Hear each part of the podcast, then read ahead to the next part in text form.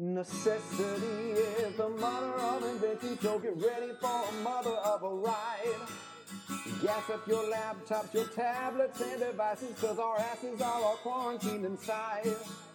More and more every day, the world it feels so very far away. Less and less things to do, so pull up a chair and let us talk to you. I'm Summer.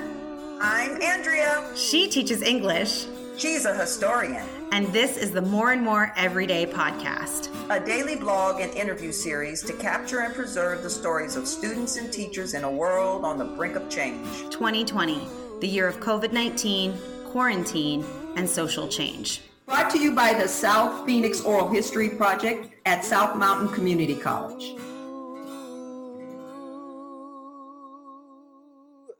Today's interview is with Denise Elhabich, a high school counselor in Phoenix, Arizona. When Denise and I talked in April, she was just about to send off the graduating class of 2020 from Moon Valley High School.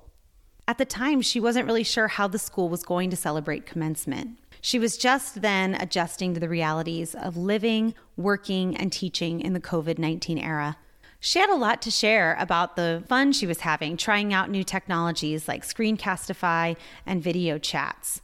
But what really got to me was how joyful Denise seemed when it came to the unique opportunities that she had to connect with parents and students in a completely new way in the COVID 19 era. Very good. So my name is Denise Alhabish. I am a high school counselor and I am at Moon Valley High School. Very good. Thank you. And my first question for you, Denise, is how are you doing? Oh, hanging in there. We're doing great. Good. What have been some highs and lows of this experience? Um, some highs have been, I feel more so now than I did when I was actually at work, been able to connect with parents. Um, they're itching to find out what is happening. It's more on a, a human component of just being grateful that the school's contacting them and that they're hearing from a different human. Um, and this, even if the answer is not what they were hoping for, they're still just grateful that people are there trying to help them and connect with them and work with them. And so calling parents, it, it's never been like a, a fear or like a dislike of mine, but it's been way more enjoyable in this format just to see the human nature come out of, of people. So that's been a high. I feel like there's been a perspective of being great that they're just healthy and they understand this is a sad scenario, but at the end of the day, they're doing okay. So that's been a high for sure. Um, I would say a low, you just can tell I mean, the senior, they're sad. They're down. They lost everything that just seemed like a right for them, their rite of passage, and you know, moving on to to transitioning to adulthood is just.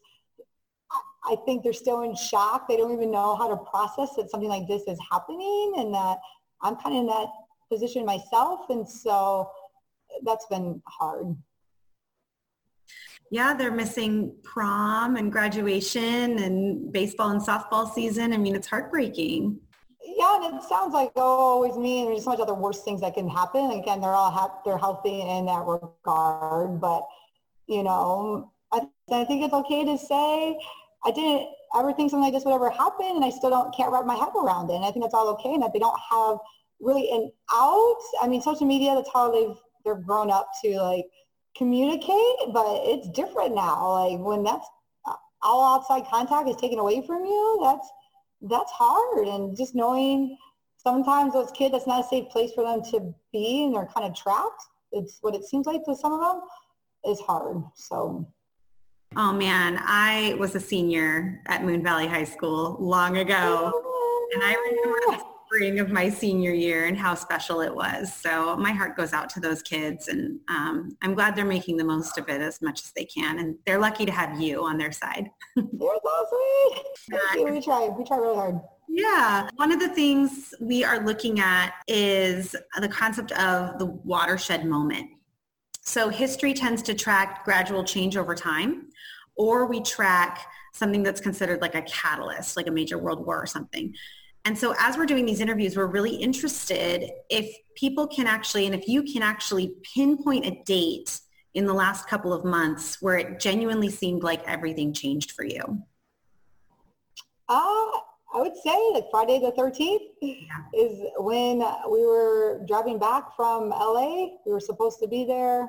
My husband was in a competition um, that got canceled because of the ripple effect. I feel like honestly, once the NBA announced that they were postponing or canceling their season, it just exploded. And so, you know, coming home from LA that night and was seen going to the grocery store, my husband, and realizing the shelves are empty.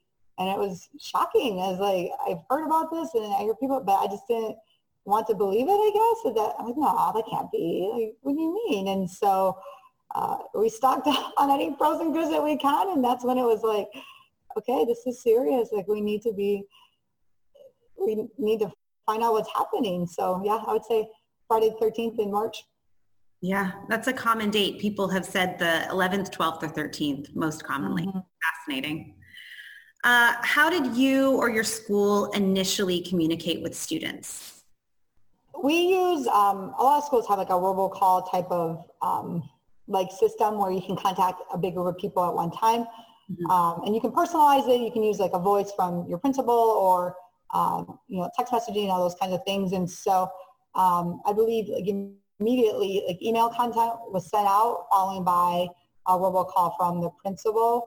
Um, as far as like the stages, you know, we're going to extend spring break for another week. And then, you know, once we got a new update, same kind of process happened through email and then robocalls. Hey, we just sent you an email. This is what's happening. And, you know, they've used that for quite a bit um, until they started using more site. It was like district email, principal call, mm-hmm. district email, principal call, and now it's more site-based. Okay. And as a counselor, how have you been communicating with students in the last couple of weeks? Um, so similar kinds of this interview, either uh, a phone call or a one-on-one like video for that personal uh, connection. Just trying to keep anything that can be close to normal uh, as possible uh, has been refreshing, I think, for both the kids and I. I mean, we're just used to that human interaction, and so it seems close when you get to see someone's face and, and talk to them like that. So um, but you know sometimes they don't have the capability or the patience to go through how do i sign up for your link? And so sometimes a phone call is, is easier and, and better for them but you know if it's not they'd rather have that face to face we'll do a meeting like this. Yeah. Well one of my questions for you specifically as a counselor is how are you helping students navigate the next step in their academic career or future you know, how are you helping students who are college bound or students who are maybe juniors and going into their senior year? So how are you helping students navigate to the next step in their academic careers? So freshman, sophomore, and junior level, things haven't changed that much other than continually going after them, let them know what opportunity they have to increase their grade point average. So all of us have our own like counseling Google Classroom. I'm not sure if you remember, but uh, at Moon Valley, we, our caseloads are cohort based. And so um, I have the whole sophomore class. And um, so early on in the school year, I created my own Google Classroom for them so that I can keep them up to date on things that are sophomore specific and send them messages and things like that. And so uh, technology, honestly, I'm so glad the internet's not breaking because like, that has been like a wonder tool for all of us to still be able to function as closely as possible as we did before the school closures happened. Um, using Screencastify to post videos on our Google Classroom to connect with kids about what their next steps are, but really just focusing on not just passing your classes, but grade improvement. Like you have some kids sitting at a high C, like turn that C to a B. Yeah. Like what's going to happen? you have all these scholarship opportunities that are lining up for you. Like take advantage of the opportunity right now. Your teachers are here waiting for you to turn in missed work or, you know, whatever. The word has got out quickly that grades can't go down. And so do whatever you can to bring them up. And so we've been really hitting them hard in, in that regard um, through technology. And yeah. then with our seniors, it really is from day one, it was one-on-one personal phone call. We got to get you going and, and let's move forward. And we're lucky enough to have, even though we're in a cohort system, we're not going to leave our senior counselor, you know, to ourselves. So we all divided up and um, spoke with them one-on-one. We have a college and career center specialist. Um, and so he was on board helping us with that. So that limited us to about 65 mm-hmm. kids per person instead of like 80 some. And so that was wonderful that we were able to contact them one-on-one and then really help them finalize their plans. And we're like, we don't know. We're like, we'll help you through it once we hear yeah. what you're supposed to do. But it definitely started with that, that phone call. I mean, before we technically were back in virtual school, we were already calling our seniors, making sure that yeah. they were getting what they needed and their questions were, were answered. And we gave them the tools for the next step and not just saying, okay, great. I'll get luck with that. Yeah. Sorry, not graduating, you know? So what are you guys doing for graduation? Are you doing a drive-through or a virtual ceremony or anything like that? They are still waiting to find out the most up-to-date news. And I actually appreciate that because at first everyone's like biting at the bit. What's happening? That was the first question anyone when we called the senior. Like, hey, how's it going? What's happening with graduation? I'm like, oh, was way before they even canceled school for the year, you know? And I'm like, oh my. Um, and obviously they want to know. And I, they all have been wonderful as far as being patient and understanding it is a process. We're kind of at the mercy of the governor. We wanted to wait and see what happens because we gave our district all the feedback we heard from parents. They're willing to wait mm-hmm. if we need to do it in person. You know, they don't necessarily want a virtual graduation. I mean, it's obviously better than nothing, but they're willing to wait. And so you know, it goes into June or July, you know, even if it's in smaller chunks, we're supposed to be at Grand Canyon University, even if it's at you know, the football stadium, you know, that's classic, right? Graduation, we're out on the football field. They don't care if it's 115 degrees, they're, they're willing. So they really are taking that feedback. And because of that, they're being very patient before they make a decision of what they're going to do with graduation. But there's been so many talks and so many different plans that, you know, what if we do this? What if we do this? And so we have like five different plans going and we'll see what ends up being as we get closer to the middle of May. Yeah, Man, I hope that I hope every school does a graduation, even if it's like in January. I don't care. I just hope they mm-hmm. open it back up so kids can get that chance to walk across the stage because I think it'll be even more exciting and exhilarating and rewarding for the students who had to wait that long. I think it'll yeah. be super special. It'd be cool if they did two at the same time. That'd be amazing. Yeah. That'd be a big party, right? Double the party. So uh, have you, like you mentioned Screencastify, but have you experimented, and Google Classrooms, have you experimented with any new tools over the course of the last two months that have been kind of neat or fun for you? That Screencastify, I didn't even realize that existed until now. And so that was definitely one of them. And it's so easy and it's so fun. And it's like, I don't know, I, it blows my mind that something like that exists. And so um, I think between that and just all, the, there's so many different video chat tools. I can even tell you, Microsoft, I use theirs, Zoom, Duo with Google, Google Hangouts. Um, my mom uses Skype, that sweet lady. like there's so many, so it's just neat to see how they all work and why they're different and yeah, and all that kind of stuff. Yeah, so those have been the two major things. But other than that, we're a very tech savvy department and so there's a lot of these things I've used prior to mm-hmm. as well, which is great because it wasn't as big of a stress for me when it's all kind of rolled out. Mm-hmm. Awesome. And what are you doing in your own personal or professional life to establish a sense of normalcy? Um, so my husband and I are really big into working out, and so continuing with that has been wonderful. We're so grateful we live in a state where we can still do a lot of the similar things that we've done and because being outside so much with our girls and our family, we don't feel as stir crazy as I feel like I could have been like earlier on. And so uh, that's been helping a lot. And then just being with our kids, we have two little ones, four-year-old and a two-year-old, and just being able to spend time with them and kind of slow things down and just really be there with them and not worried about trying to get dinner ready or work meetings or anything like that has really helped balance me out and not stress as much about stuff that's outside of my control. Mm-hmm. So. Mm-hmm. Great, thank you. Uh, what do you miss? My sister. I miss my family. I miss seeing the cousins around each other and, and growing up. And I miss being in my car and rolling the window down when the weather's nice. I think I miss that boat now. I might have to take a lap at four in the morning when it's still like 60 degrees.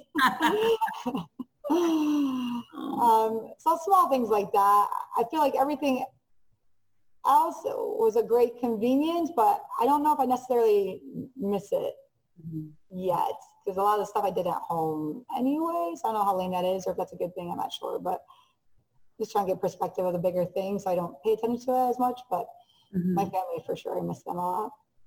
When you look ahead to the future, what are you hoping for and what are you fearful of? I'm fearful that people are biting at the bit to get back to normal as fast as possible. Mm-hmm. So I'm hopeful that they understand and are realistic of how serious this is and they try their best to be patient and to be grateful that we can be in a different time where this would be so much harder. I mean, you think 100 years ago when they had the Spanish flu or whatever it was called, uh, how do they function? Like, you know, with internet now and FaceTime and all these other things that are going on, you can still get your groceries, you can still whatever it is. And so to be patient in the process, but I guess it's easier for me to say I don't have to worry about some other things that other people have to worry about. But sure. just hoping people understand this is a big deal and we're barely scratching the surface and uh, I feel like we're not even close to being normal. It's going to be a long time before we get there. And I think we can get there faster if people just do mm-hmm. responsible things. So what do you look, what do you think normal will look like when we get there? I do think two things are going to happen. I think either there's going to be a vaccination or there's going to be immunity. Mm-hmm. So I do think normal will go back to normal, but I think there'll be a lot of added technology pieces to it that people do now that they didn't used to do before.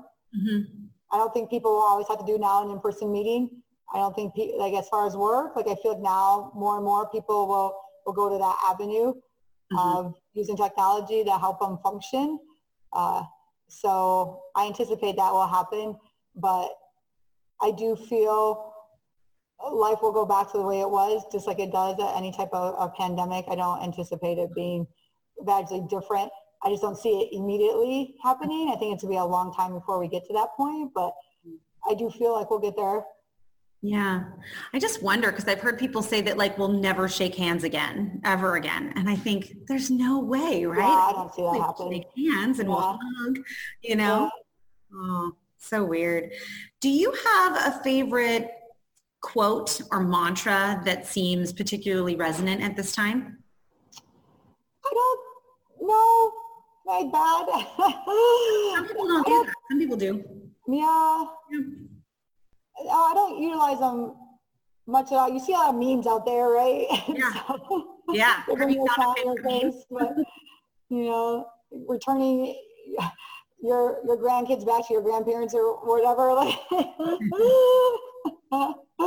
yeah, but no, nothing that like I don't know. I think I'm just in survival mode, and so I'm just trying to like push through and, and not think too much about it, other than just you know pray that people are doing what, what needs to be done and, and just hanging in there and just take it day by day. But you know, nothing like inspiring or but lifting or, or anything. Can't say that.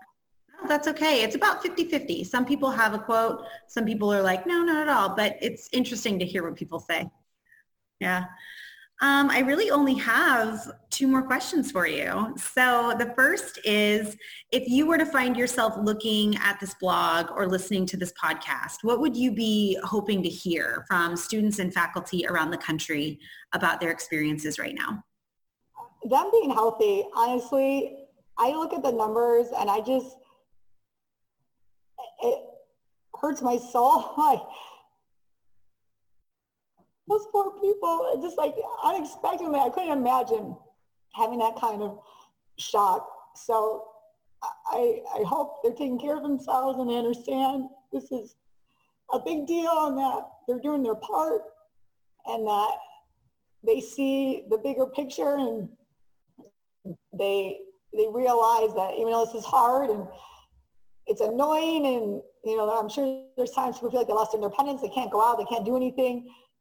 There really is something they can do about it. Like people do great things when they're faced with a challenge. And so to take that and, and run with it and really better because of it. And, you know, I just hope that they're doing well and that, you know, there's help out there. There's ways. If you need anything, there's people there to help you. And so that's all. Sorry. Oh, no. I, beautiful.